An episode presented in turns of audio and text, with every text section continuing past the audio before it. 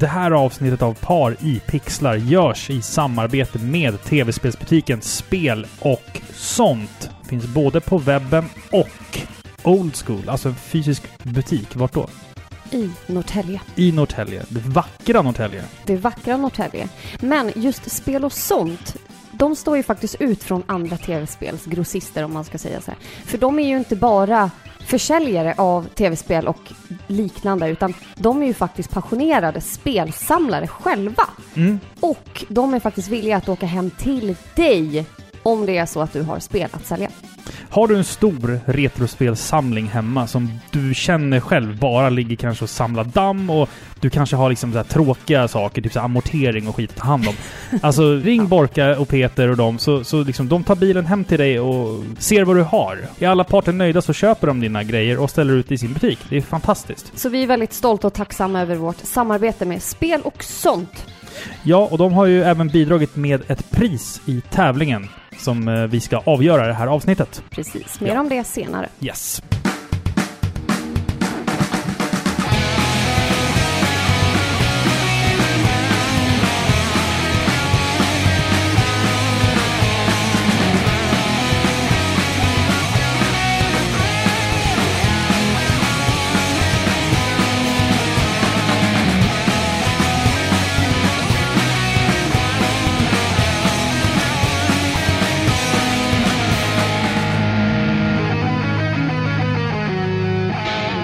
Varmt välkomna ska ni vara till avsnitt 121 av Sveriges mest kärleksfulla tv-spelspodcast Par i pixlar.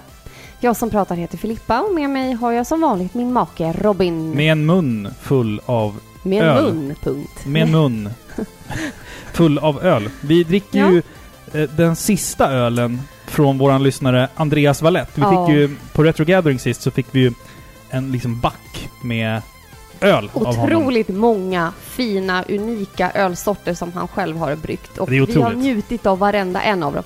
Och nu då, så har vi då Den varsitt sista. glas framför oss och vi... Mm, mm, mm. Shooting from the Hoops IPA. 6,4 procent står det på.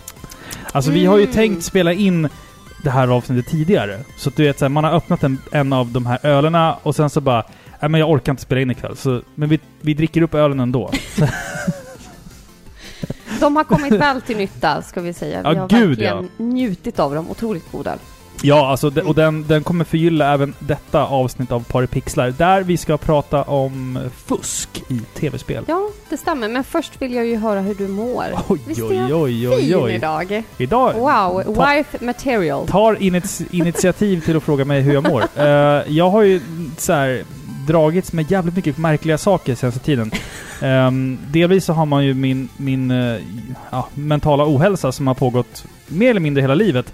Men eh, jag har fått någonting i ljumskan. Alltså någon så här ljumskbrock eller nå någon så här, någon skit. Ja, vi misstänker att du har råkat ut för ett ljumskbråck. Ja, Mm. vi har ju sedan tidigare på papper att tyd- jag tydligen är lite av en hypokondriker också, enligt dig. Ja, jo men det stämmer ju. Fast jag men, har ju på papper att alla de här sakerna som jag lider av faktiskt är på riktigt. Det är bara att jag, jag, jag skulle inte vilja säga att jag är en hypokondriker. Jag skulle vilja säga jag att jag, jag har haft otur i livet. Ja, det också. Men du är väldigt hypokondriker. Ja, det är jag nog. För att du tror alltid det värsta. Ja, Du skrev ju typ ett avskeds-sms till mig när du var på väg in till sjukan. ja. För att kolla För- var smärtan kommer ifrån. Alltså jag, för jag trodde att Berätta jag... för barnen att jag älskar Jag trodde ju att jag hade ont i pungen. För att alltså det strålar ju liksom från ljumsken ner till, till mina testiklar. Så jag kom in på det där lilla rummet där med en em, liten eh, kvinna till läkare i relativt ung ålder. Jag skulle nästan gissa på att hon fan i mig var yngre än mig till och med. Som då Ångest. klämmer och känner på mina privata delar. Det var bara därför jag var tvungen att åka in. Ja. Ja. Och man är så nervös och livrädd och frusen när man kommer in där att man har inte direkt så mycket att visa upp. Ma- mandomen är inte mycket att hänga i julgranen. Inte där och då. Alltså det var som du sa. Hon har säkert sett massor av penisar och testiklar ja, men förut. ett könsorgan är banne mig alltid ett könsorgan. Ja, lite så. Det var pinsamt faktiskt. Ja, Det var lättare sen när du kom in och fick hålla mig i handen. Så. Och Det- sen det- fick du ju alltså- faktiskt, sen fick Ja. du faktiskt ett jättefint Bamse-klistermärke också. och sätta på dicken. Nej, nu. Så Nej, men vad fan. Nej, men det är alltid obehagligt när man måste gå till läkare och visa upp sitt kön. Alltså, på, det har ju inte hänt så många Speak gånger. for yourself, hur tror du vi kvinnor har det? Ja, jo, det är för sig sant. Ja, jag, Gynundersökning en gång om året ska man ju gå typ. ja, och mammografier och Ja, grejer. Så. grejer. Ja, men jag, jag har ju gjort både en penis och pungundersökning nu då. Eh, och tidigare då en prostataundersökning. För, för, det är ju som... Det, Det, är- det är ju straff för att jag är hypokondriker. Det är Ja. då man åker dit på det där. Ja, Liksom. Så, men ja, men så det, det är... rätt så, åt dig. så, så mår jag. Hur, Ja. hur mår du? Jag mår bra. Ja. Fast jag är väldigt snorig och tjock i halsen så jag låter ju som att jag jag sitter och håller för en näsa så här. ja. Mm. Men det är, vi har varit förkylda här. Det är därför det här avsnittet är typ här, två veckor sent eller någonting. Ja, så, så är det. så är det. Hörru, varför valde rånarna att köra en elbil? Nej, jag vet inte. De skulle göra en stöt. Ah, den var bra. Tack. Eh, vi ska snart dra igång, men jag tänkte att vi, vi ska måste gå igenom lite saker först. Vi har ju en pågående tävling eh, där priset är ett, eh, en nedladdningskod till spelet Catherine Full Ja. Body. Ja, Eh, och vi drar en vinnare i slutet på avsnittet. det stämmer. Innan vi drar igång så vill jag läsa två mail som vi har fått. Om det går bra för dig. Ja, absolut. Luta dig tillbaka nu och bara så ta in det här. Njut av min öl. Ja, njut av ölen här. Det första mejlet är från Micke. Han skriver Hej Filippa och Robin. Först och främst tackar jag för en underbar och jordnära podcast. Mm. Vet precis hur det är med logistik och allt kring tv-spel och familjeliv, så kämpa på, för det blir bara bättre och bättre. Men nu till varför jag skriver till er. Jo, jag önskar om möjlighet finns att höra ett avsnitt som tillägnas min favoritserie av all time. Dragon Age 1, 2, 3 samt kommande 4. Tack för en fantastisk podd från Micke.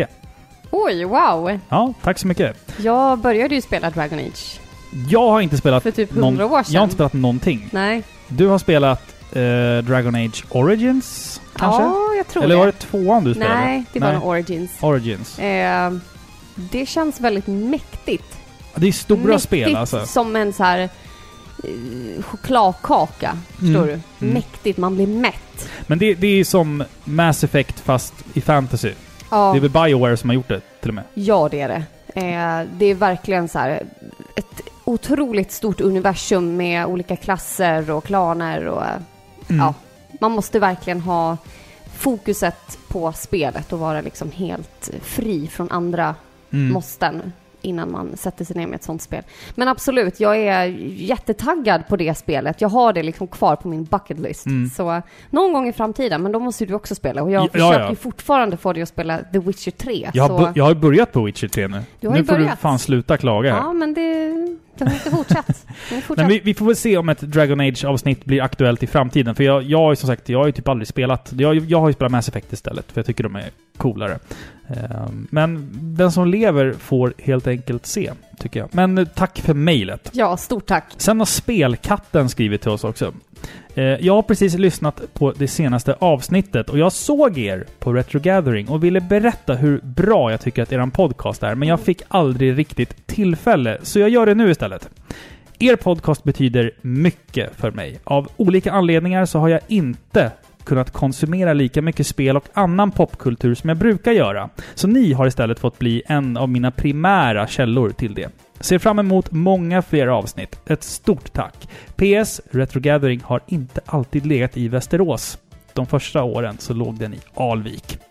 Ja, där ser man. Det ser man. Men åh, vad roligt. Vad, vad kul att du gillar podden. Ja, tack så jättemycket. Det är sånt här man ska, som jag brukar säga, så här, inleda podden med varje gång. Ja, att man så här, lite, lite, liksom, lite hype och lite... Lite pepp för Ja, oss. precis. Ja. Man blir så glad när man läser sånt här. Och när man... Jag har ju redan läst det här mejlet liksom tidigare, men när jag läser det högt så liksom så här, det slår an en Det känns sträng. lite som att ni sitter här med oss då. Ja, Och ja, som att vi poddar live för er. Exakt. Att ni kommer ju lyssna på det här sen. Ni kommer ju höra mig säga det här och då... Ja, det blir lite så. Ja, Vi pratar med er. med er. Mm. Inte emot er. Mm, Nej. För er. Ja. Åhörare. Ja. Så jag ska börja kalla lyssnarna för åhörare Ja, men det är fint. Ja. Den här ölen, den är riktigt god hörru. ja, jag måste ta en Eh, ordentlig klunk. En annan fråga då. Vad är lättare än helium? Du som är kemiexperten bland oss. som gick ut med alla MVG från naturprogrammet i gymnasiet. Nej, det stämmer inte. Men är det en riktig fråga? Eller är det en eh, pun? Men jag, jag säger bara, eller det jag frågar bara. svaret är ju väte, men det är inte det du menar. Nej. Nej. Halvium. Åh, vad rolig du är! Shit! Jag dör lite. Vi kör lite musik och Ja. sen så pratar vi lite fusk. Ska vi köra någonting med Hyde igen? Ja, det tycker jag. Han är så otroligt proffsig. Vi dunkar ju hans skiva i bilen. Ja, typ varenda dag. Eh, vi kör någonting med Hyde 209. Jag har inte valt någon låt än, men jag gör det i redigeringen så att, Ja. ja. Här kommer den.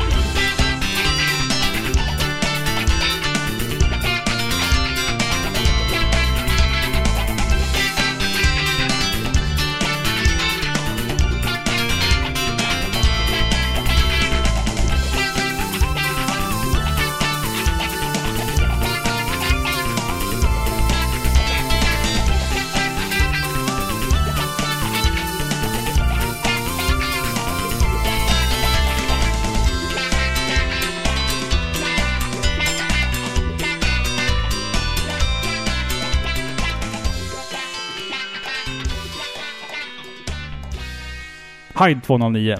Hyde 209. Med okänd låt. Men bra, alltså... så jävla bra. Alltså, så här, hans, hans remixer är oftast så jävla... Chill. Pamp- och ja, men, pampiga. ja, men pampiga men ändå så chill på något sätt. Mm. Det är inte som... Det är inte det här vanliga... Unts, unts, unts, Nej. unts, unts. Nej, det är kvalitet. Nej, Men jag tycker fan med det. Ja, det är det. Det är mysigt. Det är, han är fantastisk. Ja. Grym kille. Fusk, Filippa. Mm. Nu ska vi dra igång det här samtalsämnet. Ja, nu ska vi grotta ner oss i det här ämnet fusk. Det finns mycket att säga om det här, men jag tänker att vi först och främst reder ut begreppet fusk. Ja, fusk Vad i tv fusk? Ja, fusk i tv-spel. Exakt. Och fusk anses ju vara ett otillåtet sätt att få fördelar. Om du tänker sport, i sportsammanhang till exempel, då, då kallas Livet generellt. livet generellt. Ja. Nej, men i sport så kallas det ju att man är dopad, eller man kan filma Mm. eh, fotbollsspelare som liksom avsiktligen kastar sig ner och får det att se ut som att de har blivit fällda. Mm. Liksom. Mm. Då är det ju liksom, de ska klara av en sportgren lättare då, eller för att domaren ska döma till ens fördel. Och vanligtvis så anses ju alla former av fusk olagligt. Och det anses vara ett fult knep att ta sig vidare. Men det är inte lika svartvitt inom spel vill jag ändå påstå. Det är därför det är så intressant. Mm. Och fusk finns ju i många format, många olika format i tv och datorspel. I grunden så handlar det om att, att det är ett sätt att få fördelar utan att man eh, kvalificerar Du för dem. presterar inte för att få Nej, det liksom. precis. Till exempel man klarar av en boss mycket lättare. Eh, man kan få extra liv, man kan få fler vapen, man kan hoppa över en hel värld om det nu är så. Allt det här är ju exempel på fördelaktiga genvägar inom spel, kan man säga. Mm. Alltså det finns ju en historia kring spelfusk. Och Det var en gång. det var en gång. Ja. Det existerar ju i, i det här samtalsämnet. Och vi får inte liksom glömma bort att fusk i tv-spel har ju funnits ungefär lika länge som tv-spel har funnits. Vi, vi människor vill alltid komma undan lite lättare, med andra ord. exakt. Och du och jag, vi har inte läst varandras anteckningar inför det här avsnittet. Så att den här texten det, som jag... det gör vi ju sällan. Nej, precis. Det är därför det blir lite liksom, dynamik i våra avsnitt och sådär. För att fusk är ju något som vi alla har prövat på, i, exempelvis i kortspel eller typ Monopol som, som barn. Men kanske även i vuxen ålder. Alltså att man har fuskat i Monopol. Det kan ju ha hänt någon gång ibland. Jag är extremt hedlig, ska jag bara Du, påstå. du har ju aldrig fuskat i någonting. Du, du, Då skulle jag få svårt att sova. du är, ja, precis. Du skulle inte kunna sova om du typ råkade köra mot rött någon gång i ja, ditt nej, liv. nej. Du skulle inte kunna sova. Du, du skulle gå till polisen dagen efter och bara Nej, jag är inte så laglydig. Jag kör lite för fort ibland och så. Ja, men, ja fast du är ju väldigt... Du är ju mer en tant än vad jag är. Ja. Du kör ju så här 10, cent eller 10 kilometer i timmen Ja, tra- under alltså, hastigheten. Du är glädjemätare. Ja men som- trafikreglerna, där är jag hårdast tror jag, när det kommer Ja. till fusk i verkligheten, så att säga. Alltså jag, jag kan... Du fuskar inte där. Nej, jag fuskar inte i, i trafiken. Men i andra sammanhang så kanske jag fuskar ibland. Ja. Det, det är upp till dig att hitta de tillfällena i Du mitt är liv. ganska så genomskinlig. Ja, okej. Fortsätt. Ja. Alltså det som driver en till att fuska, det är ju det här att man, man vill ju vinna. Även om det bara handlar om liksom finns i sjön. Och människan har ju fuskat sedan urminnes tider. Du vet, man har förgiftat kungar och du vet, allt Ja, möjligt ja, skit. absolut. Men hur ser det ut då i spelvärlden? Hur långt ner går det så kallade kaninhålet? Är det en korrekt översättning? The rabbit hole, kaninhålet. Ja, Brukar man säga det på svenska? Hur, hur långt? Eh, Jag hör det inte vardagligen, men jag har nog hört det någon gång. Ja. Mm, räknas det. Ett utav de i alla fall absolut äldsta fusken som finns dokumenterade är från spelet Maniac Miner till ZX Spectrum släppt 1983. Där spelaren kunde skriva in en kod som låste upp möjligheten att kunna förflytta sig var den ville i spelet utan att egentligen behöva klara av de hindren som står i vägen. Men var detta verkligen ett fusk? Egentligen inte. Denna kod användes av speltestare som letade buggar i spelet. Man programmerade in den här koden för att underlätta sökandet. Och det här var ju bara starten på något som några år senare skulle liksom bli en standard i dator och tv-spel. Den så kallade fuskkoden. Som genom åren tagit många olika skepnader och funktioner och utföranden. Så det är väl typ historien. I grund och botten så handlar det ju om att den första liksom fuskkoden i ett spel var till för att speltestare bara skulle kunna utnyttja den, den funktionen för att liksom testa spelet efter buggar. Ja, precis. Och då kommer vi faktiskt in på det här med olika typer av fusk. Mm, För att exakt. någonstans, det finns ju gråzoner och det som du pratar om, det är ju egentligen fusk som fungerar som genvägar skapade av utvecklarna själva. Och lite, ibland är det lite oklart varför de finns där. Ibland så kanske det är det som du nyss nämnde, att det är någonting som ligger kvar sen spelet testades Mm. av oberoende människor. Jag känner så här att det är, det är inte fusk för mig på det sättet. Förstår Nej. du? Det är ändå där av en anledning för att några oberoende människor lättare ska kunna testa spelet. Ja, Om exakt. det har några buggar. Exakt. Men det här kan ju också vara till exempel koder eller kombinationer som man knappar in för att få typ extra liv eller vapen till exempel. Mm. Den mest kända här är ju någonting som nästan alla känner till. Det är ju Konami-koden. Mm, exakt. Upp, upp, ner, ner, vänster, höger, vänster, höger, Mm. BA, start. Det här har ju liksom blivit en universell kod som fungerar i flera spel och som ger tillgång till massor av liv och vapen. Mm. Det här är ju ett klockrent fusk, tycker jag. Men ett tillåtet sådant som utvecklarna själva byggt in. Ja. Mm. Alltså så här är det med Konami-koden. Och förlåt om jag bara kommer in och avbryter dig här. Kazuhisa Hashimoto, alltså mannen som satt och programmerade och portade arkadversionen av Gradius till NES 1986. Alltså, han tyckte att spelet var så svårt när han testade det, så han skapade den här nu kända Konami-koden för att själv kunna sitta liksom och testa alla banor. För att det var liksom för svårt även för för honom. Eh, och det är väl egentligen bara en slump att det var just den här knappkombinationen Ja, som, ja, det, som det blev. För att idag är det ju, som du säger, ett kulturellt fenomen som funkar i Konami-spel och alltså den funkar... Tyvärr inte i verkliga livet. Jag har Nej. försökt. Precis, Men gick precis. inte. Men alltså den här koden är ju, den, är ju så, den har fått sånt kulturellt erkännande att den funkar ju även i spel som inte är Konami-spel. Ja, ja. Det finns ju absolut. liksom, det var ju till och med, jag tror att det var typ så Firefox webbläsare där du kunde skriva in en, alltså en liknande kod då. Upp, upp, ner, ner, vänster, höger och sånt där. Så det, det är en superkänd, det är nog den, den mest kända eh, fuskkoden i ett spel någonsin. Och den var ju som sagt bara till för att debugga. Ja, men det är ju spännande. Men en annan sak som jag kommer att tänka på nu när du ändå nämnde det här. Mm. Är det, det här har inte med fusk att göra, men är det nödvändigt att utvecklarna själva ska klara av sitt eget spel? Tror du att de gör det? Om vi säger så här, back in the days så kanske det var tiotal människor som Ja. jobbade på ett spel. Nu är det kanske 200-300 pers som jobbar på ett AAA-titel. Ja, om inte mer. Tror du verkligen att alla där har spelat igenom spelet? Det tvivlar jag starkt Det på. tror jag inte. För att någon där kanske bara hjälper till med att eh, animera en hatt. Ja, exakt. Men då Liksom. kanske man liksom... Det, alltså jag, jag tror att många som jobbar inom spelindustrin inte har som typ nödvändigtvis här intresse att spela spel. Nej, typ, det är utan- bara ett jobb för dem. Ja, Men exakt. om, om du tänker liksom själva main-utvecklaren, Mm. huvudutvecklarna.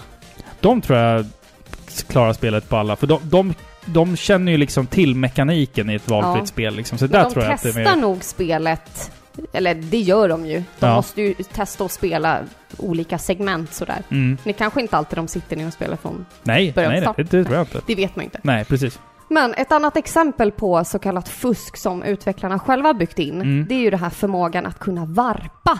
Mm. Alltså där man via en serie kombinationer lyckas ta sig till ett hemligt rum där Mm. man får möjlighet att hoppa över eller skippa ett par världar. Och mest känt är ju typ Super Mario där du kan hoppa över tre, fyra världar Mm. om du vill. Och det här är också helt och hållet på grund av utvecklarna. Du, du, du. Precis, brukar du varpa? Ja, det är jag väldigt ofta. Om vi nu tänker Super Mario Bros 3, som jag tror det här liksom, som jag tror att du tänker på också. Nej, jag tänker på tvåan. Jaha, okej. Men jag, jag tänker på Super Mario Bros 3. Eh, Jag har varpat så mycket så att typ man har inte spelat värld 2 och 3. Eller hur det nu är, speciellt mycket. Så att ibland när jag spelar Mario 3, då blir det så här, nej jag ska inte varpa för jag vill, jag vill fan uppleva de här världarna som jag normaltvis typ skippar, som jag knappt har sett. Jag tänker att spelet, alltså Mario-spelen, de gamla Mario-spelen är Mm. faktiskt väldigt svåra. Det är nog svårare än vad folk minns. Ja. Eh, och jag tänker att om du varpar dig igenom allting, då kommer du inte ha hängt med i den här gradvisa utvecklingskurvan Nej, när det exakt, gäller inlärande. exakt. Så då kanske du hamnar i värld fyra och så bara är allting skitsvårt. Mm. Och du har inte hängt med liksom. Nej, du, du Det kunde händer mig ju... typ hela tiden. Du kunde ju warpa i Super Mario World på Super Nintendo också. Då kom du till den här stjärnvärlden. Ja, just det. Som gjorde att du kunde ta dig ner till en annan stjärna någon annanstans på kartan. och så Så bara var det jättesvårt. Ja, det var ju typ det. Det var liksom en... Det var, det var liksom en prövning, kan man väl säga. Eh, så att du var liksom tvungen att ändå vara ganska bra på spelet. utmaning. Ja, för att lyckas att ta dig liksom vidare på kartan så var du ändå tvungen att faktiskt göra någonting och inte bara liksom blå, blåsa en flöjt. Precis. Sen finns det ju även fusk som bygger på någonting helt annat. Som bygger på att man i stort sett bryter spelet, att man tar sönder det här. Mm. Och många gånger med följden att spelet kraschar eller lägger av. Det här är ju alltså att Alltså om man tänker att utveckla ett spel, det är ju faktiskt att programmera information. Och om du på något sätt lyckas ta dig runt då ett led av information, eh, tillskanska dig da- data eller vad man ska säga, tidigare än vad som är tänkt, Mm. då kan du bryta spelet och till exempel hamna på slutbossen eh, istället för i början, Mm. där du var. Liksom. Och det här är ju ett fusk. Men många gånger så kallas det även för en glitch. Det är Ja, väl man- det man- namnet som de flesta eh, tänker på. Alltså det här är ett Mm. programmeringsfel av skaparna som du utnyttjar. Ja. Det kallas ju för att man tar sig out of bounds. Ja, till exakt. exempel. Ett annat exempel på det här är ju typ så här wall jump. Och det, ja, det är väl lite det du menar, out of Mm. bounds. Alltså när du går igenom väggarna. Ja, precis. För att ta dig ut i ingenstans och sen ta dig tillbaka in någon helt Ja. annanstans. Liksom. Alltså det här är ju helt sjukt.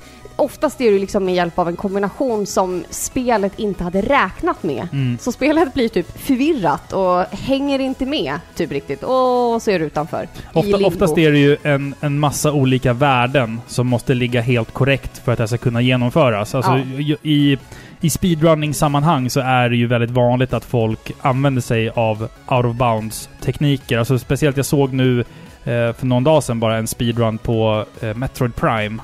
Där man liksom tar sig utanför kartan, ut i liksom ingenmanslandet Alltså det är så häftigt. och sen tar dig tillbaka in igen. Men du, du, tar dig ju en, du tar ju en väldigt stor risk när du tar dig ut. För att det, det finns liksom inga garantier på att du kan ta dig in Spelet igen, blir liksom. typ så här överbelastat och bara kan stänga av. Ja, exakt. Helt. Och det här är ju någonting som är betydligt mer förekommande i 3D-spel då. Alltså Ja. öppen världsspel eller liksom... De är mer sårbara för sådana, för de är Exakt. så enormt stora. Mm. Liksom. Alltså den sjukaste jag har sett det är ju typ så från... Eh, alltså det finns ju de här klassikerna, typ så här Zelda och Mm. Ocarina of Time, som är typ det största offret av alla spel i Ja, de du, här du kan klara det på typ 11 minuter. Ja, alltså du kan typ backa eh, hela vägen och så bara plopp så Mm. är du på slutbossen. Mm. Men Skyrim, ett av mina liksom all time favorite games, Mm. så finns det ju ett sånt sjukt fusk där du liksom eh, i början av spelet tar dig upp i bergen Mm, på exakt. en häst Mm. och så ska du typ hamna ner i en liten bergs... Eh, eh, klyka. Du ska få hästen att stå i 90 grader Ja typ. men typ. Ja. Och då bara flyger den upp. Och så, så f- svävar du Mm. till sista stället, typ. ja, exakt. Ja, det finns många olika sätt och många roliga exempel Men vem på... kom på det här? Alltså, det är så Alltså, sjukt. det, det är ju väl oftast folk som har, för det första, för mycket fritid. Ja, Eh, det kan vi Men sen konstatera. så tror jag att man i så här olika debug-menyer och grejer kan, kan liksom mer eller mindre räkna ut vilka värden som krävs för att någonting ska falla, Ja. falla i linje och, Ja, du ska kunna precis. bugga spelet liksom. Det är ju väldigt imponerande. Mm. För jag menar, när jag har spelat spel, då ser ju jag inte eh, skelettet. Jag ser ju inte vad som är bakom Nej, någonting. Jag ser precis. ju bara det som utvecklarna vill att jag ska se. Mm. Medan sådana här människor, de kan liksom ta sig igenom det där. Ja, det exakt, är riktigt exakt. imponerande. Ibland alltså. kan man ju hamna i det här ingenmanslandet av misstag. Och Ja. liksom, man undrar ju så bara, okej, det är bara att ladda om senaste sparfilen Ja, men typ. liksom. Men, men eh, jag menar, det, det, det är liksom... Det är ju också ett sätt att fuska på. Fast jag, jag anser ju liksom att typ password, alltså ett, ett lösenord eller en kod som ger dig 69... 60, vad säger jag 69 för? Jag vet inte. Ja, eh, olika extra liv liksom. Det, det är typ godkända fusk. Fast å andra sidan, Ja, för det är ju alltså så här, password som du sa, lösenord. ja. Det är ju av utvecklarna själva. Mm. De har räknat med att du Mm. kan behöva det.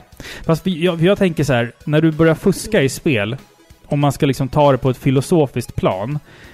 Vem är det du fuskar för? Det är ju bara du själv som spelar. Ja, och till vilken gräns kan du säga att du har klarat spelet? Ja, du menar Så så? ja. ja. men alltså, har du fuskat så har du inte klarat spelet. Har, har, du, spe, har du klarat kontra fast med kontrakoden, då har, då har du inte klarat kontra. Det beror väl lite på i vilken omfattning fusket utgör. Är det så att du hamnar på sista bossen så har du inte klarat spelet. Då har du ju glitchat dig till slutet. Ja. Men, men spelar du till exempel kontra, som jag sa då, och använder Konami-koden, då tycker inte jag att Och man vad kan innebär, säga... vad händer då? Berätta. Du får ju betydligt... Du får jättemycket extra liv. Ja. Men Liksom. man, man måste ju ändå klara spelet. Man måste ju ändå ta sig igenom spelet. Jo, men du har ju fler försök än vad programmerarna eh, liksom hade Ja, ja. tänkt ge dig. Jag tycker att man har klarat spelet då. Nej. Jag tycker det. Fast med lite hjälp. Med lite fusk Men alltså, som man du, säger. du har ju rätt svårt för att tycka att jag klarar spel när jag spelar dem på Easy. Till exempel. Nej, det tycker jag inte. Men däremot har jag svårt att säga typ att ta ära i att jag har klarat av ett spel om Mm. du och jag spelar det tillsammans. Ja. Så kan jag vara. Jo, men då är det ju, då är ju verkligen ett extra livsfusk någonting som Nej. du borde, borde tekniskt sett döma ut. Nej, jag tycker faktiskt inte Nej, det. okej. Nej. Men det finns ytterligare varianter på just fusk. Mm. Eh, men som står ut lite från mängden. Fusk har vi pratat om, det klassas ju som liksom otillåtna sätt att få fördelar, liksom underlätta spelets gång utan Mm. krav. Men sen då så finns det tillfällen då spelaren kan hacka spelet utan att underlätta spelets gång. Och här pratar jag istället om att man moddar spelet. Mm. Det finns en massa olika, jag ska inte gå in på det. Men man kan säga enkelt att det, det kan vara yttre och kosmetiska förändringar. Det är väl kanske- oftast det det är. Ja, exakt. Du kanske moddar spelet så att din karaktär byter hårfärg eller får mer muskler eller så kanske du får den där bilen som du jämt har drömt om. Mm. Ett bra exempel på det här är ju alla GTA-spelen där du kan få ett helt arsenal av bilar eller helikoptrar, kläder, vapen. Mm. Och det här underlättar ju spelet på ett sätt så, men det är liksom inte lika gravallvarliga fusk som förändrar hela spelet. Nej, precis. Du måste, du, det kräver ju fortfarande att du klarar spelet. Ja, alltså jag kommer ihåg den här pansarvagnsfusket i GTA-spelen där man Ja. bara vips från ingenstans fick en pansarvagn liksom. Man bara okej, ja men vi kör på det här liksom. Min syrra hade ett, eh, min syrra och brorsa hade ett eh, A4-papper där de hade skrivit ner olika kombinationer Mm. som jag en dag fick sitta och leka Men det, runt det, bland. där, det där saknar jag. För att det där var... Om, om, jag får dra en liten origin Ja. story om, om hur jag minns fusket. Att, och det var ju liksom... Det började ju när jag var väldigt liten och man hade ett Nintendo och man liksom bytte fuskkoder på skolgården. Man, man, man läste om olika fuskkoder i typ Nintendo-magasinet och de där spred sig som en löpeld på skolgården. Just de här äh, olika lösenorden. i- Jag kommer ihåg att jag, jag liksom tjatade på en kompis för att han skulle ge mig det sista lösenordet i Super Castlevania 4 liksom. Passwords var liksom populära då. Man var häftig. Och man liksom kunde gå hem till en kompis efter skolan och bara ah, du sitter och spelar det här spelet? Men vänta, jag ska bara... Jag har mina kodpapper här i fickan. Och så hade man liksom... jag hade en liten sån här skolbok som jag snodde hem. Gangster. Ehm, och sen så hade jag liksom... Jag gjorde liksom egna fusk... Eh, eh, fuskböcker som jag hade hemma liksom. Och I det här spelet hade jag liksom Doom. Eh, de kan jag fortfarande. IDDQD, IDKFA och ID-klipp. Jag kommer fortfarande ihåg dem i huvudet. för att kunna då... Fusk connects people. Ja men du vet, man bara blev odödlig, fick alla vapen och kunde gå igenom väggar. Det var liksom... De, de, de koderna sitter verkligen helt inpräntade i mitt, i Vad mitt huvud. Men jag hade i alla fall så här skolböcker där man liksom skrev upp fusk till, till eh, olika spel och sen så samlade man liksom på fusk. Även på spel som man typ inte hade. För att det kanske var någon kompis som hade det spelet någon gång och så hade man den liksom i ryggan. Så om man gick hem till en kompis... Så kunde du utöva utpressning på den kompisen sen? Ja, men, men mer, mer så här liksom att man, man hade kompisar som hade spel och man kunde gå hem till någon och så... Fan, jag har, jag har ett password till det här spelet liksom. Och typ så här, jag tror din mamma ropar på dig. Va? Så går de ut och så bara knappar du in den här kombinationen. Mm. Så kommer de tillbaka och så är du odödlig. Ja men Hur exakt. gjorde du det där? Exakt, Nej, men jag, vet ty- inte. alltså, jag tycker att det var en fin tid. Och det där är ju någonting som... Vi kommer kanske komma in på det senare, men fusk i spel finns ju egentligen inte längre. Nej. Det finns ju... Det, det är ju egentligen utdött. I min värld så är det ersatt av någonting annat, men jag tror att vi kommer komma in på det sen. Mm. När jag var liten också så hade jag ju även en sån här Game Shark. Vet du vad det är för någonting? Nej. Det är som en... Jag hade det till Nintendo 64. Att du stoppade ner en lila kassett i Nintendo 64 och sen stoppade du in det spelet du ville spela ovanpå den. Och den, den här lilla eh, Game Sharken läste in vilket spel det var och sen så kommer det upp en lista på så här koder. Vill du bli odödlig i det här spelet? Eller? Det är ju fusk. det är ju fusk. Och det var väl ingenting som utvecklarna själva, det var en tredjeparts Ja, det var en pryl. tredjepartspryl ja. Men Ja. den, den fanns ju även på, på typ NES och då hette den ju Game. Game Genie. Hette den ju. Jaha, Ja, det är en Genie. sån alltså. okej. Så att det var ju typ en, en modernare Game Genie och kunde även också då eh, modda spelen, lite som du pratade om här. Att du kunde ändra karaktärerna, hur de såg ut och Ja. ändra så här värden i spelet. Så att de här fyra player-matcherna i Goldeneye blev ju jättehysteriska. Fantastiskt Ja, roliga. är det typ att, man, att någon är jättelångsam? Ja, men vi kunde ändra allting i spelet. Du kunde liksom fucka med vad som helst. För att du skrev in koder som du hittade på internet. Mm. Typ så här, ja men långa, långa eh, liksom bokstavskombinationer. Ja, men man programmerade om Ja, du spelet. programmerade om spelet. Spelen var liksom som öppna dörrar Ja. där man bara kunde gå in och byta, byta möblera om. Exakt, exakt. I spelens värde. Så att du kunde ju du kunde ju ändra i stort sett vad du ville om du bara hade rätt kod.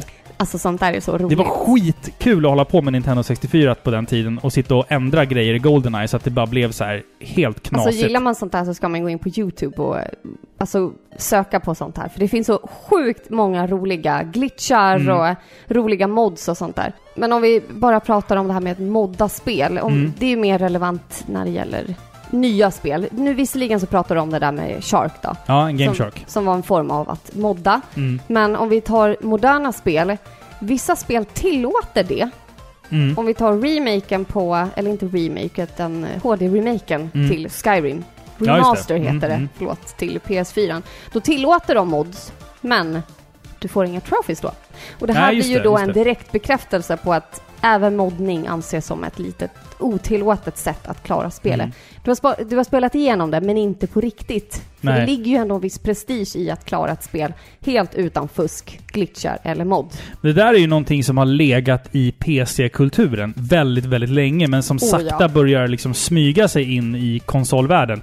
PC, alltså PC-spelarna har ju moddat sina spel sedan urminnes tider. Alltså Ja, typ absolut. Doom finns ju i en miljard olika moddningar. Och det, det är ju liksom grejer som går tillbaka långt bak i tiden. Absolut. Eh, Alltså det här är jag med mig också. Mm. Eh, Och då kom vi in lite på det här med online-spel. Inte bara då på PC utan generellt. Mm. I online-spel så anses ju fusk och mod olämpligt.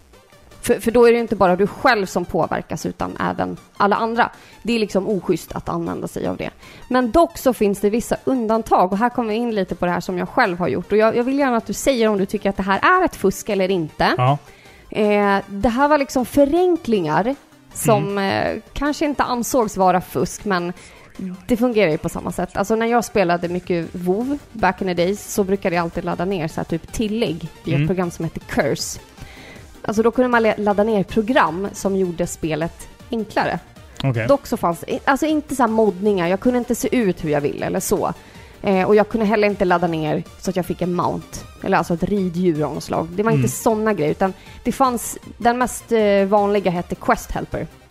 Ja, just det. Och det är ja. typ en klassiker, alltså det var typ en enorm grön pil som pekade åt det håll som uppdraget var. Och den var ju hjälpsam, men den tog verkligen bort magin med spelet. Alltså här kunde man spela hjärndött typ. Mm. Och man tävlade nästan mot spelare som man märkte var på samma uppdrag. Liksom, vem är snabbast? Mm. Och ibland så hjälptes man åt, men då gick liksom uppdragen, de gick jättefort. Men Mm. så hade man inte ens läst eller hängt med i vad som egentligen hände. Nej, precis. precis. Alltså, jag, det tycker ju... Alltså just en grön liten pil kanske inte jag anser är liksom jordens största fusk. Nej, men det förstörde spelet Det för mig. beror ju på hur mycket av det här uppdraget i World of Warcraft då, som, som vi pratar om, hur mycket av det uppdraget som går ut på att du ska utforska och hitta själv. Mm. Eh, är inte det någonting viktigt så kan ju en quest header bara vara nice att ha. Ja, jag. men det här, det här är någonting som implementerades av Blizzard själva. ja, men då, långt ja. senare. Ja, jo, okej. Mm, För då var det som att de hade tagit notis om att folk gillade den här. mm. Men riktig Vanilla-spelare hade inte det här, utan då var man verkligen så här: okej, nordöst om den här grottan. Men det är ju mysigt. Det är jättemysigt, jag älskar Då sånt. försvinner ju liksom charmen lite om man, om man har en grön pil. Japp, för folk bara så accepterade, okej, okej, och sen bara stod de där och Mm. liksom... Nej, jag, eh, jag föredrar, föredrar nog old school på det ja, sättet. det tycker jag också. Mm. För jag, jag hade en kompis också som var jävligt duktig på det här med data. Eh, Data. Som datalä- datorlärarna alltid sa. Och när Diablo 2 var som störst så programmerade han egna bottar som kunde spela spelet åt honom i det syfte att bara grinda. Alltså han, han skapade liksom ett program som tog över spelet för honom och som kunde liksom agera som en människa. Att bara läsa av situationen och grinda, kort och gott. Och det tycker Gjorde jag... han det själv? Ja, han, alltså han var skitduktig Wow. på det. Han var värsta datanissen. Liksom. Det är ju fusk. Det är ju fusk. det, är, det är fusk att, att inte göra någonting själv. Ja, alltså det här är ju en genväg. Det är ju han, han presterar ju utan att prestera. Alltså han presterar ju i att kunna koda ett program som kan spela åt honom. Ja, men, inte på ut, spelutvecklarnas villkor. Nej, det, det, Nej. det är ju solklar fusk, tycker jag. Ja, och sånt här är ju supervanligt i såna MMORPG som Ja. World of Warcraft till exempel. Vi är otroligt glada över att ha ett så fint samarbete med våra vänner på Arcade Dreams, eller hur Filippa? Ja, det stämmer. Mm. Det är en fin relation vi har nu. Det har hållit på länge. De har, de har sponsrat podden länge nu alltså. Det är Ja. snart ett år. Ja, det stämmer. Tiden går fort. Och vi är otroligt nöjda med vår maskin som vi har. Den platsar så bra i vardagsrummet och nu, nu för tiden så spelar ju vår son på den nästan dagligen. Mm. Han älskar den. Alltså ett förtydligande. Arcade Dreams gör ju alltså nytillverkade arkadmaskiner för privatbruk. Eller liksom om du vill ha en cool arkadmaskin till, till jobbet eller till, jag vet inte, replokalen eller vad som helst. Eller så liksom vardagsrummet. Vi har ju våra maskin som sagt i vardagsrummet, funkar hur bra som helst. Arcade Dreams har också ett genuint stort utbud av spel. Originalspel. Alltså du kan välja vad du vill. De har hur mycket som helst. Så jag tycker att alla som lyssnar ska gå in på deras hemsida arcadedreams.se. Den liksom reflekterar och eh, representerar dem på ett jävligt bra sätt. Det är enkelt, rakt, eh, snabba puckar, raka rör. Du förstår. Återigen, stort tack Arcade Dreams. Stort tack. Men jag har en fråga till dig här, men Mm. först ska jag bara ta en gåta med dig. Hur tar sig fotbollsspelaren fram i snökaos? Han skottar sig fram tänkte jag säga. Han gör någonting med skott. Spark. Spark. Jaha! en spark. Ja, men den var bra. Varför, varför fick de blinda snickarna inte i tu plankan? I tu-plankan. Varför fick de blinda snickarna inte i tu plankan? Eh, jag vet inte. Ingen såg. Ah! Men Den jag, jag, det här, det som jag tänkte fråga dig var så här. Att ehm, om man kunde fuska i livet liksom. Om du skulle komma undan med ett fusk. IRL, alltså du skulle få fuska i livet. Hitta på Ja. vad, vad du vill nu. Vad skulle du göra liksom? Hur skulle det här fusket se ut och hur skulle det liksom te sig i din värld? Liksom? Du fick göra vad du vill. Och du, vi tänker liksom... Nu tänker vi liksom bortom eh, Alla verklighetens... rimliga gränser. Ja, verk, bortom verklighetens gränser här nu. Okej, ett fusk som underlättar. Ja. Jag vet inte. Vet inte. Alltså det finns ju bara ett svar på den här frågan. Man skulle vilja Man vill vara bli... rik, typ. Nej. Nej. Man skulle vilja bli en fluga som kan teleportera sig och resa i tiden. Så att man liksom kan sitta på väggen när saker och ting Nej. händer. Jo, gud vad man... Varför? Läs en bok Ja istället. men, så, ja men så här, så här. Du är inte ens intresserad av historia. Det första man skulle resa göra- tillbaka i tiden Men med fluga men, för? men, så här, så här, lyssna på ett, ett, ett, ett, ett exempel här nu då. Ja. Man kan bli en fluga, teleportera sig till Area 51 och bara kolla vad som finns.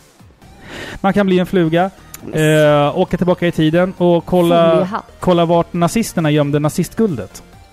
Man kan vara en fluga, teleportera sig in Då kommer i... man ju få ångest över att man inte kan påverka någonting för att man är en himla Nej, men du, kan ju fluga. du kan ju använda information till din fördel. Du, du åker liksom till the Oval Office när Clinton satt där och Lewinsky gled in där. Men Vad ska jag få ut av det? Ja, men man vill ju veta Nej. hur saker och ting hände. Alltså jag, jag, jag är en sån här junkie för mysterier. Och jag vill gärna ha svar på mysterier. Då tänker jag att om jag skulle kunna bli en liten fluga som kan teleportera mig och resa i tiden så hade jag kunnat få alla svar på allt. Det hade varit så jävla coolt. Vet du vad du också kan få svar igenom? Nej. Att läsa en bok. Men läsa bok, det är inte, det är inte lika spännande. Men då hade min förvåg, förmåga varit att jag kunde läsa alla böcker. Du skulle ha all världens kund. och, och Ja. kunna, som den här ungen i eh, Lemony Snickets, eh, de här eh, ungarna som är lite märkliga och kan saker. Va? Ja, Vad pratar du om nu? Besynnerliga barn eller någonting. Jag har inte sett den. Med, eh, jo, eh, Jim Carrey. Jim Carrey med den. Den är typ så här från 2004 eller Ja, någonting. jävligt tråkig film. Nej, den var rätt så här lite Jag gotisk. tror jag har sett den. Jag såg den på bio tror jag Ja. till och med. Ja, Barnskådespelarna ja har men väl han gått, i alla fall. Ja, barnskådespelarna har väl gått vidare och fått ordentliga karriärer. Jag vet inte, Har jag jag, minns inte vilka alla av dem är. Men pojken i alla fall, han kan läsa vilka böcker som helst så kommer han ihåg det. Mm. Så läser han en bok om att tillverka ett hus, då kan han tillverka ett hus efteråt. tråkig förmåga att ha. Det hade jag gärna velat. Ja, men, böcker kan man ju läsa, det är ju inte fusk. Eller? Nej, men det tar ju en väldigt lång tid. Ja, det gör det ju. Eller, nej jag vet inte. Nej. Ja, vi kör ett pappaskämt till. Jag har så jävla många idag här. Ja, Vi, vi, vi fick ett pappaskämt skickat till oss av Magnus Törnqvist. Och jag, Ja. glöm, jag glömde läsa upp det för typ fem avsnitt sedan. Ja, läs. Eh, varför gick bajskorven in på polisstationen och gjorde en polisanmälan? Jag vet inte. Han hade blivit utpressad. Jag älskar bajsskämt. Ja, jag, jag vet det. Det är där någonstans din nivå ligger. Ja. Ja, ja men tillbaka, jätte- tillbaka till, till fusken. Ja, Har du något så spontant favoritfusk i ett spel? nej. Ingenting Alltså, som men, du... Förutom typ så flöjten i Mario liksom. Flöjten. Det är ett fult ord och det är ett fult instrument. Nej, alltså du vet, flöjt, flöjt är inte så farligt. Det, det värsta instrumentet, det är ta mig fan säckpipan. Hade du sagt fiol hade jag begärt skilsmässa. Nej, men fiol, fiol är vackert när den inte låter så mycket. Eh, Säckpipa låter som att man är... eh, stryper en gås. Ja, det är det vi... Nej! St- stryper en gås. Ja, det betyder ju något annat. Varför men- kan du inte säga så? Va? Va? Vad betyder strypa en gås? Tyst bara. Jag har ingen aning om vad det betyder. Jag, jag, jag har aldrig hört det förut, på riktigt. Har du inte? Nej, jag har aldrig hört strypa Okej, en gås. Men tyst, behöver inte säga det Menar du att det betyder att man Nej, men- onan- onanerar? Vi behöver inte prata om det nu. Jag har aldrig hört det uttrycket Nej, förut. okej. Nej, okej. Men har, du hade ingen favoritfusk så här på rak arm? Nej, men jag vet inte. Det, det är väl liksom i gamla spel där man kan utnyttja. Mm. Alltså jag, jag har ju som sagt, som jag sa då, eh, ID-klipp, ID-KFA och de från, från Doom. De, de sitter i min ryggrad för all framtid. Eh, och som sagt, Konami-koden som funkade eh, liksom hur bra som helst. Eh, sen, alltså i Tony Hawk-spelen, när du kunde få Moon Gravity och du kunde flyga upp i halfpipen, alltså en kilometer och du bara kunde liksom få så mycket poäng för du kunde göra en miljon tricks på ett hopp. Det var, alltså, det var svinkul att hålla Ja. på med Moon Gravity. Men det fusket som jag tycker är det mest originella fusket i ett tv-spel någonsin är ju faktiskt det sättet du kan döda The End på i Metal Gear Solid 3. Jaha. Alltså, jag ska måla upp premissen för dig. The End är Ja, det är han En- gamla. en jättegammal gubbe som är en sniper. Du ska besegra honom, eller outsmart him, i ett jättestort grönområde. En jättestor skog. Där du ska smyga runt och liksom ligga steget före honom och pricka honom. Men Och han det är har, jättesvårt. han har koll på dig hela tiden, liksom, mer eller mindre. Så du måste liksom förvirra honom och du vet skapa decoys och... Ja men det, det är liksom... Det är en taktisk strid. Men den här jävla gubbjäveln är så jävla gammal. Så att om du sparar spelet, stänger av, går in i din Playstation 2 eh, och ställer fram klockan, den interna klockan på din PS2-maskin och sen startar spelet.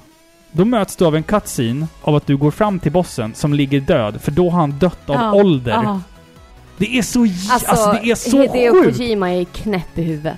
Åh! Det, det, Det. Alltså första gången jag gjorde det här, mind blown. ja. Samma sak gäller...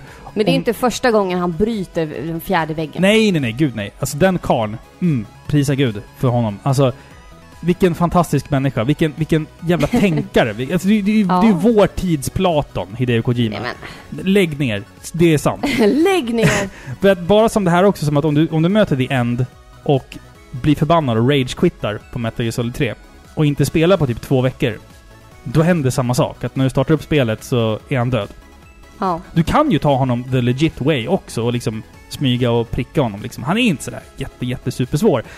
Men just det där att, att du stänger av spelet, ställer fram den interna klockan i, din, i, i din enhet. Alltså, det är så jävla sjukt alltså. ja. Det, det, det är mitt absoluta favoritfusk. För det måste man ändå kunna klassa som fusk. Ja, det är ju ett fusk eftersom du slipper ju klara bossen. Mm. Och det är även liksom designat av utvecklarna själva. Exakt. Det är ju liksom imponerande också. Det är ju i, i, sig självt en bedrift. Ja, det är ju det. jag. Alltså, det är det. Absolut. Men om vi går till, till nutiden liksom.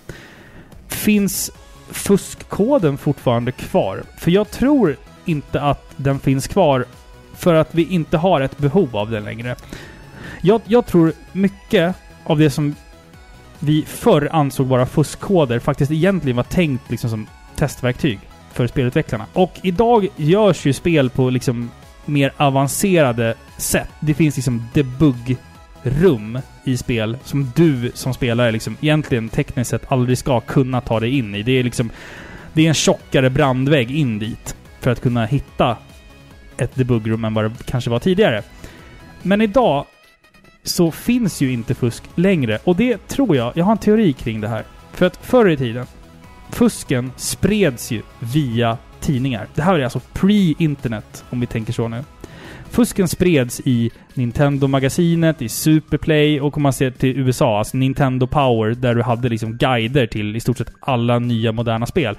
Så att hade du en, en, en prenumeration på den här tidningen så hade du svaret på alla frågor. Du hade alla kartor, du hade alla fuskkoder och grejer. För tidningar, de var ju inte gratis, de kostade ju pengar. Och idag så läser man ju allting på internet. Först, förstår du vart jag försöker komma med det här nu? Ja, jag förstår. Att fusk och sånt är så lättillgängligt gratis. Att det längre inte finns något liksom... Ingen som kan tjäna pengar på fuskkoder längre. För du kan gå in på GameFAQs och där har du alla koder. Så att ingen tjänar pengar på det här. Och speltidningar är ju nästan utdött idag. Jag håller inte med. Okej. Spä- spännande. Men lå- låt, alltså, hur, nej, men, hur tänker nej, men du? så här, så här tänker jag att du har inte med i beräkningen moddning. Moddning pågår för fullt. Jo men om jag tänker, nu tänker jag konsolspel här. Alltså tänk dig... Ja men vadå konsolspel? Ja, men alltså- det finns PS4 med moddning. Du satt och spelade Rayman Legends här nyligen. Ja, men du får tänka lite längre. Du kan inte bara tänka liksom knappkombinationer. Alltså du Nej, måste men det- tänka, det, det- finns moddning. Ja, men nu Jo. pratar vi ju fusk i det stora hela. Du Ja. kan inte bara titta på retrofusk liksom. Nej men om, om, om jag, jag tänker mer på det som kallas liksom för, om man ska säga kaninöron då, klassiskt fusk. Alltså knappkombinationer som ger dig ja, fördelar. de finns inte riktigt kvar. Varför Men, inte? Jag vet inte, det har blivit något annat. Alltså spelen är ju liksom inte... Alltså sådana såna fusk som du pratar Mm. om, de finns ju i moderna spel som kanske är i 2D.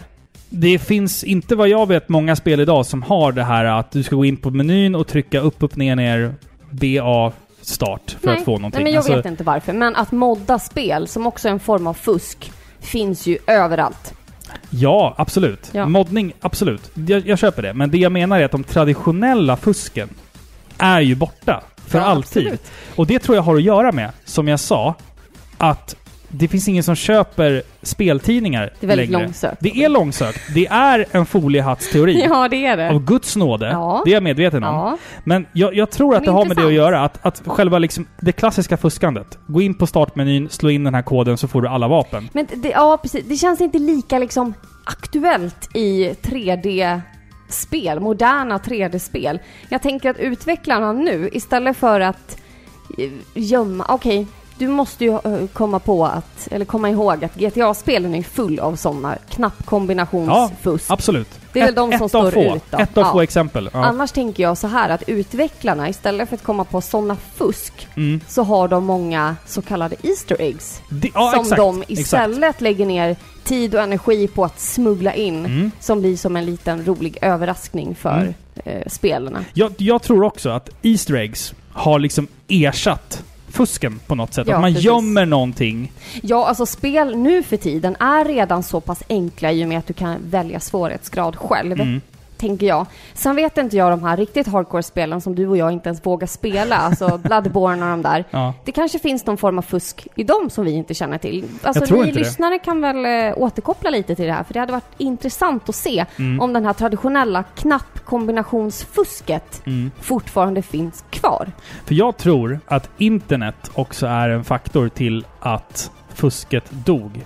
För att man kunde som sagt hitta alla fuskkoder på nätet. Ingen kunde längre tjäna pengar på fuskkoder. Exakt. Ingen kunde sälja lösnummer av Superplay eller Nintendo-magasinet för att fuskarna fanns på internet. Exakt. Och jag tänker så här också att du som det, lägg- alltså det läggs ner mer energi på att du som spelare ska utforska. Mm. Till exempel innan en boss. Ja, men då kanske du istället för att springa rätt fram mot bossen så kanske du tittar dig runt omkring och Mm. du inser att det finns ett låst rum Mm. som du kan på något, något höger ta dig in i. Mm. Och där hittar du vapen och sånt. För- Det är liksom inte ett fusk men du får det lättare om du bara hittar det rummet. För det du gör idag, om du inte klarar någonting i ett spel, det är att du går in på YouTube och tittar hur man gör.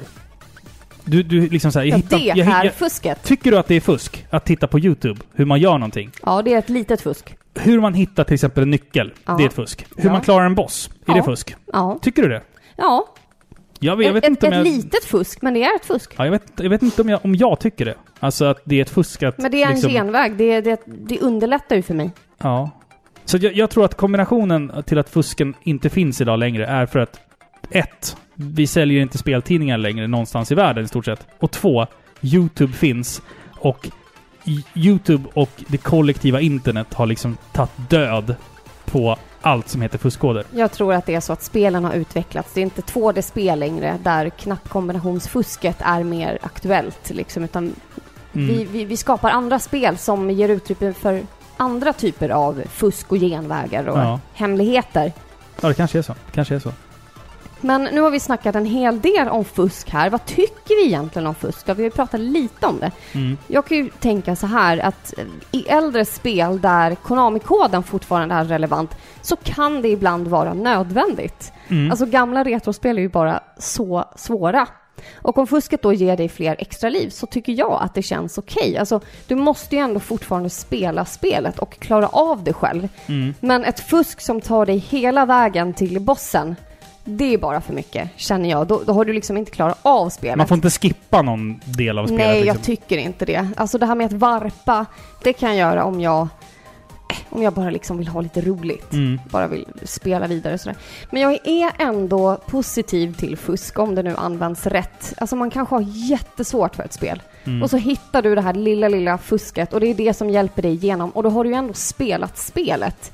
Leder det till spelglädje så brukar det vara bra. Men leder det till liksom hjärndött spelande utan engagemang, då är det förmodligen lite för mycket. Tycker jag. Ja, alltså spelar du ett, ett konsolspel som inte liksom är online, så är det ju bara du själv du fuskar för. Ja. Eh, prestigen i att klara ett spel försvinner ju, tycker jag, om man använder sig av fusk.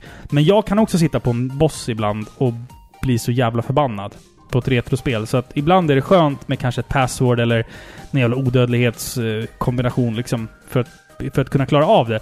Så att för mig så handlar det liksom mycket om att underlätta. Men samtidigt som det underlättar så känner jag också att prestigen försvinner. Och där kan det för mig ibland också bli att jag tröttnar på spelet för att det kanske blir för enkelt. Eller så liksom så typ tappar man koncentrationen för att det blir för enkelt. Och sen så är det inte kul längre och då tröttnar man på det. Man får ju också tänka liksom att retrospel generellt eh, var ganska korta. För att... Men, men man liksom... För att du skulle nöta i flera Man, timmar. precis, man förlängde spel, spelets liv genom att göra det svårt. Så att du liksom skulle dö på... För oftast om du spelar ett retrospel, du dör på första skärmen, då vet du att det här är ett ganska kort spel. Oftast. Det finns såklart spel som bevisar motsatsen, men, men generellt talat Ja, så, så, så är det ju så att de här korta spelen på Super Nintendo och på Nintendo liksom Mega Drive är ju korta om, om de är jävligt svåra. Eller tvärtom menar jag såklart. Eh, men så att, nej, men fusk är väl okej. Så länge man liksom inte utsätter någon annan för det. Alltså typ online-spel, CS, eh, med, med auto-aim och sånt där skit. Det, det är ju tråkigt liksom. Det är bara oschysst. Det är inte, Mm. det är inte, det är inte bra liksom. Jag tänker, jag är nog så att jag tycker att ganska mycket, eller allt som vi har pratat om här, Mm. är fusk. Mm. Allting som underlättar, oavsett om det är utvecklarna själva eller inte som har utvecklat det eller skapat det. Mm. Det är ett fusk. Ja, ja. Men det behöver nödvändigtvis inte vara dåligt av dig Nej. att använda. Så fusk inom spel är ju annorlunda Mm, det är det ju. Absolut. än inom sport eller kortspel eller vad det nu är. För du utsätter ju brädspel. inte någon annan för det. Nej. Liksom. Du Precis. sitter ju själv i ditt pojk eller flickrum och, Ja. och kanske stryper en gås och spelar någonting. Ja, eller hur? Ja. Exakt. Nej, men, och sen då frågan om prestigen. Ja, men det kan ju bara du upp... Alltså det är ju bara upp till dig Mm. att avgöra. Vissa spel, ja men då får du inga trophies. Om du till exempel börjar gå in och underlätta spelet Vi- och näsla och sådär. Vissa spel får du inte ens trophies för om du spelar det på Easy, till Nej, exempel. Så exakt. att, ja. Så det här är ju ett brett ämne, verkligen. Mm. Men jag tycker att det är spännande. Det här har ju verkligen gett upphov till en mängd olika hemmaprogrammerare som bara sitter och tar sönder spelen Mm. och laddar upp roliga videos på YouTube. Men det, det är det som, i den aspekten kan jag tycka är kul med fusk också. Om man gör fusk som gör att spelandet blir mega enkelt, om man bara vill ha kul och tramsa. Ja, det alltså är typ... liksom en prestige i det också, att de lyckas... För att oftast, Mm, alltså om vi tittar nu på till exempel sådana här eh, streamers, mm, att klara, att lyckas med det här fusket, att lyckas med den här glitchen, ja, du pratar om out of bounds glitcher och ja sånt. typ, eller vad det nu Mm, än vara mm. må. Att lyckas med den kombinationen är i sig en sån enorm prestige. Absolut. Att folk liksom sitter och applåderar för Mm. att ja, han lyckades och spelet kraschade inte. Mm. Så det i sig är liksom mer prestige än att klara spelet. Han, har säkert klar, han eller hon har säkert klarat spelet hundra gånger om. Ja, ja, ja minst. Så det är inte det någon tvivlar på. Nu har vi liksom tagit det till 2.0. Mm. Nu ska vi liksom se hur mycket vi kan pressa spelet innan det själv dör liksom. För, för tydligare exempel, gå in på YouTube och sök på Awesome Games Done Quick och sen, Så typ, bra. sen typ Glitch Run. Så, Ja. så får du se vad som finns där ute och att det finns folk som liksom har som heltidssyssla att bara sitta och försöka ta sig igenom en låst dörr i ett spel. Liksom. Alltså jag tycker sånt där är så spännande. Ja, är ett, ett annat exempel på det, det här har inte med så fusk eller så, Mm. men alltså när du, när du är i, om du spelar ett spel som är i 3D, alltså en Mm. 3D-värld, Mm. och sen blir det en cutscene, inte liksom en förprogrammerad liksom filmsnutt, Mm. utan du är fortfarande din karaktär. Du befinner dig fortfarande i din kropp. En liksom. in-game cutscene. Ja. In-game cutscene.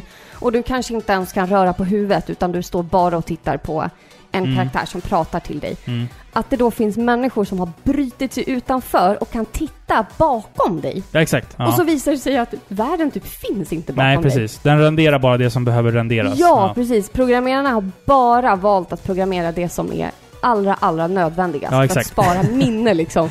Och man blir helt liksom... Eller Vi- typ figurer som står där och ser läskiga ut typ. Men viss, det eh, vissa FPS-spel har du ju liksom... Då är du ju ty typ bara ett par...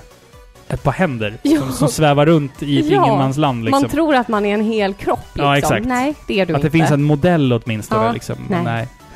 Jag tänkte vi skulle släppa in eh, våra lyssnare här faktiskt. Vi har fått jättemycket fina kommentarer och det är inte ofta vi läser upp kommentarer längre. För att det brukar ofta bli att du och jag sitter och pladdrar som idioter. Ja, och så Ehm, hinner vi inte. Nej, precis. Men i det här fallet så tänkte jag faktiskt släppa in våra lyssnare här.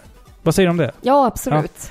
Jim Ström har skrivit Som barn fuskade jag en hel del.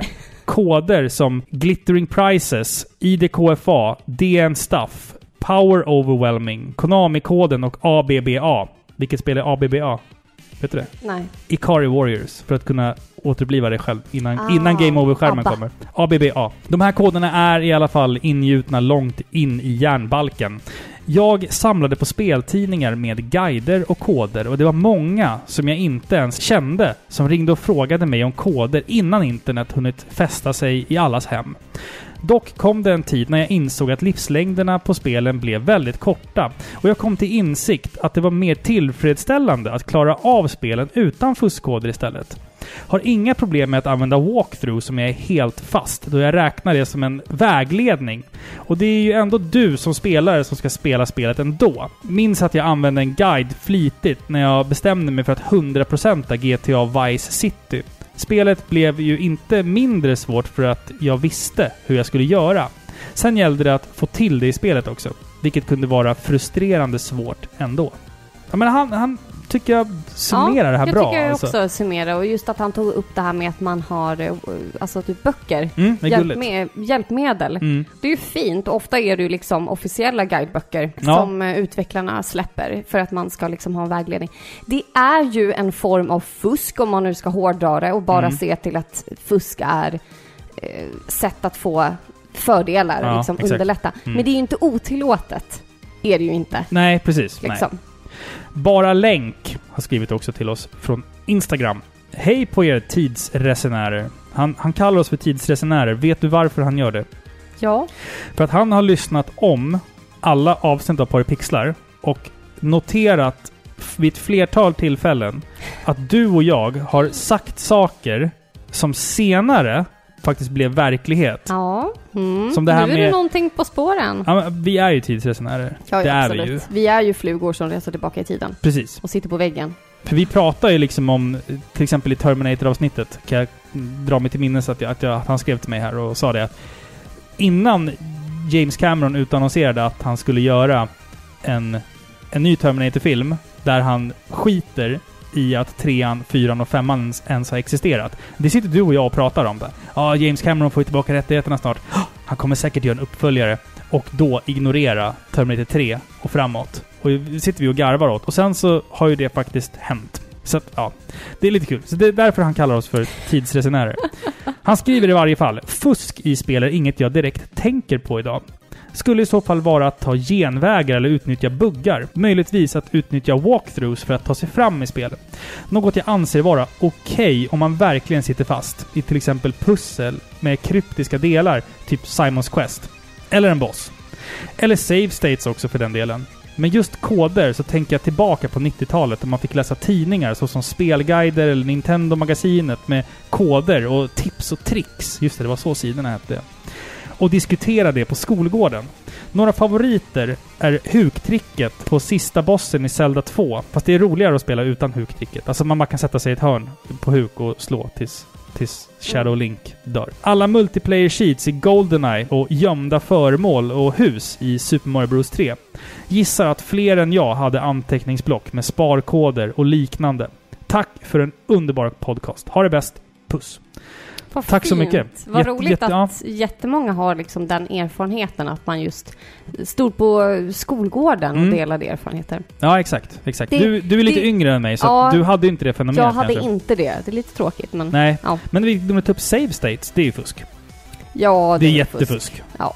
För att ramlar du ner... Men det är jättebra ja, det, det, det kan vi konstatera att det, är- det är jättefuskigt. Innan Och vi, jättebra. Innan vi avslutar Filippa, så tänkte jag att eh, vi skulle dra en vinnare i vår tävling. Men först. Vad kallas nattflyget till Moskva?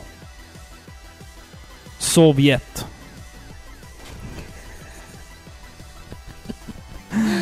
Ja. Ja, vad roligt. Den var riktigt bra. Ja. Eh, ska vi dra en vinnare i våran tävling? Och premissen var ju så här. Spel och sånt, de gav oss en digital nedladdningskod till spelet Catherine Full Body på PS4. Vi frågade er lyssnare. Vilken är den konstigaste, roligaste, märkligaste eller läskigaste drömmen som ni någonsin har upplevt? För att Catherine är ju ett spel som tar upp temat drömmar. Så vi frågade er lyssnare. Vi fick jätte, jätte, jätte, jätte, jättemånga roliga och knasiga drömmar. Och jag kan bara säga så här till alla som lyssnar. Ni är allihopa sjuka i huvudet. Ja, det tycker Jag, jag. jag är inräknad. Jag drömmer också jävligt weird stuff. Har du någon märklig dröm som du kan berätta om? Innan vi berättar vinnarens? Jag har ju drömt massor med sjuka saker. Ja. Alltså jag vet inte vilken jag ska välja, men jag, jag drömde en gång att jag, jag typ lämnade dig. Jaha. Ja. För en, Önskedröm. för en kvinna. Oj. Ja. Ja. Så flyttade vi ut i skogen och Jaha. levde så här jättelyxigt, så här rockigt liv. Va? Så här, så här kändisliv typ. Jaha. Ja. Men sen visade det sig att hon var typ en demon Ja, okej. och hade fått mig att glömma bort dig och min familj typ. Jaha. Ja, Ja. Konstig Och sen flydde jag från henne. Ja, det var jättekonstigt. Lite, lite le, liksom läbb-erotik. Ja, men det var Ja. lite läskig liksom. Mm. Jag fick Ja. se hur hon såg ut egentligen i slutet. Ja. Ja. Ja, Jag, jag drömmer Okej. typ aldrig. Jag, jag sover så gott att jag inte drömmer. ja fast du pratar i sömnen. Ja, det gör jag. Ja. Och gnisslar tänder Ja, av det gör Guds nåde.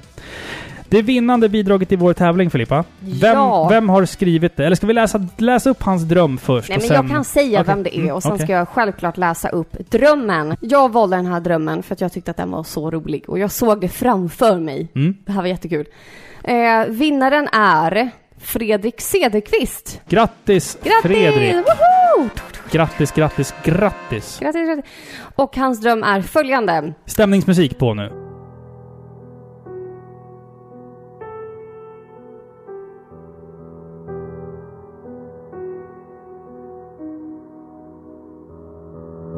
Sjukaste mardrömmen jag hade som liten.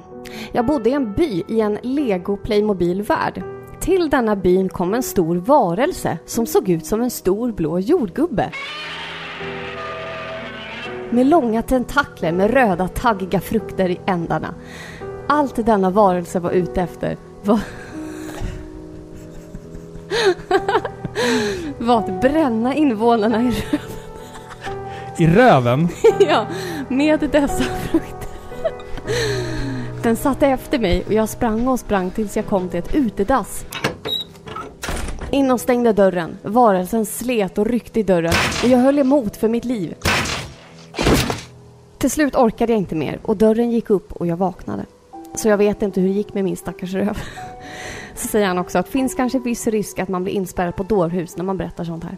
Det är ingen fara. Alltså en stor blå jordgubbe med röda taggiga frukter som vill bränna folk i röven. Ja. Alltså det här är ju så roligt. Jag Ja. såg det här framför mig och började asgarva när jag läste Ja, det. det var en rolig, rolig Ja. eh, dröm. Och vi har ju fått in jättemycket roliga förslag. Så att gå in på vår Instagram eller på vår Facebook och läs andra lyssnares sinnessjuka drömmar. Och en honorable mention bara till Marcus Fredin som drömde om en orm som ringlade efter honom hela tiden. Ja. Skitläskigt. Och att han typ tyckte att den här filmen It Follows var äcklig. Ja, ja, ja. Och kände Mm. liksom igenkänningsfaktor. Mm. Bra film. Jag tycker också den är så här obehaglig. Jag kan tänka på den på kvällen när jag ska sova. mitt- och bli mitt- så rädd. Min honorable mention i, i det här sammanhanget var att en... Vi frågade lyssnare efter läskigaste dröm, mardrömmarna och en av våra lyssnare skrev bara min exfru. Ja, Det det, var, tyckte jag var... det alltså, var jättekul. jag, jag satt, när, jag, när jag fick det där, när det plingade till i min telefon och jag såg det där, då skrattade jag högt och skrek 'Give that man a prize' tänkte jag bara. Men ni alla har fått oss att skratta. Precis, precis. Så att Rakt tack så ut. jättemycket för det hörni. Vi börjar väl bli klara här för idag va? Ja, men jag känner det. Vi har faktiskt lyckats eh, Avhandla en del. ja, men avhandla ett helt ämne det här med Mm. fusk. Mm. Det- Fusk är fusk. Fusk är fusk och det är mycket som, alltså inom sport och sånt där, alla andra ämnen än just spel och datorspel, Mm. så är ju fusk otillåtet Ja, exakt. och anses exakt. bara vara dåligt. I spelvärlden så är fusk alltifrån liksom att du har en guidebok till att du knappar in en kod som Mm. ger dig full tillgång till alla vapen som finns. Mm. Det är egentligen helt enkelt genvägar för att du ska få fördelar eller klara av spelet mycket lättare. Det är upp till dig själv om du tycker att det är kul Ja, att fuska. liksom. absolut. Det är Ja, ett jag meningslöst säger- tema att diskutera egentligen. Alltså. Ja men okej, vi, vi raderar ljudfilen Vi raderar hela avsnittet går här nu. vidare med våra liv. Nej. Nej men eh, hoppas ni har tyckt att det här eh, avsnittet var roligt och Mm. lärorikt kanske. Det är ju snart dags för Halloween. Eller hur? Ja, just det. Jag Eh, står ju och julpyntar på jobbet så jag blir lite så här disorienterad. Ja, just det. Ni, Så är ni det. ligger ju alltid så här typ tre månader före. Ja, typ. så är det. Mm. Ica. Men vi tänkte i alla fall att vi i nästa avsnitt av Paripixlar ska prata om ett ämne som vi har pratat om tidigare, nämligen skräckfilm. Ja, vi gör det lätt för oss. Vi Ja. väljer ut ett par skräckfilmer som vi tycker är bra och så gottar vi ner oss i dem. Ja, exakt. Mm, Sen hur många det blir eller så, där, det vet vi inte. Det kan bli så att avsnittet kommer en vecka efter Halloween. Ja. Det, det, det vet vi inte. För att vi är vi. Så ja, är det. precis. Exakt. Bear with us. Ett stort tack för att ni har lyssnat på Paripixlar. Vart kan man hitta oss någonstans? Överallt. Överallt. Ja. Paripixlar.se. Ja. Eh, alla poddappar, eh, Acast, eh, iTunes, eh, videospelsklubben.se. Vill ni oss någonting? Det är klart att ni vill. Va? Ja, då Ja. kan ni mejla oss på paripixlar.gmail.com eller skriva en kommentar på vår Instagram eller Facebook. Exakt. Det går jättebra. Vi säger väl tack och adjö för den här gången Ja, men jag tycker det. Puss puss. Puss puss. Hej. Hej.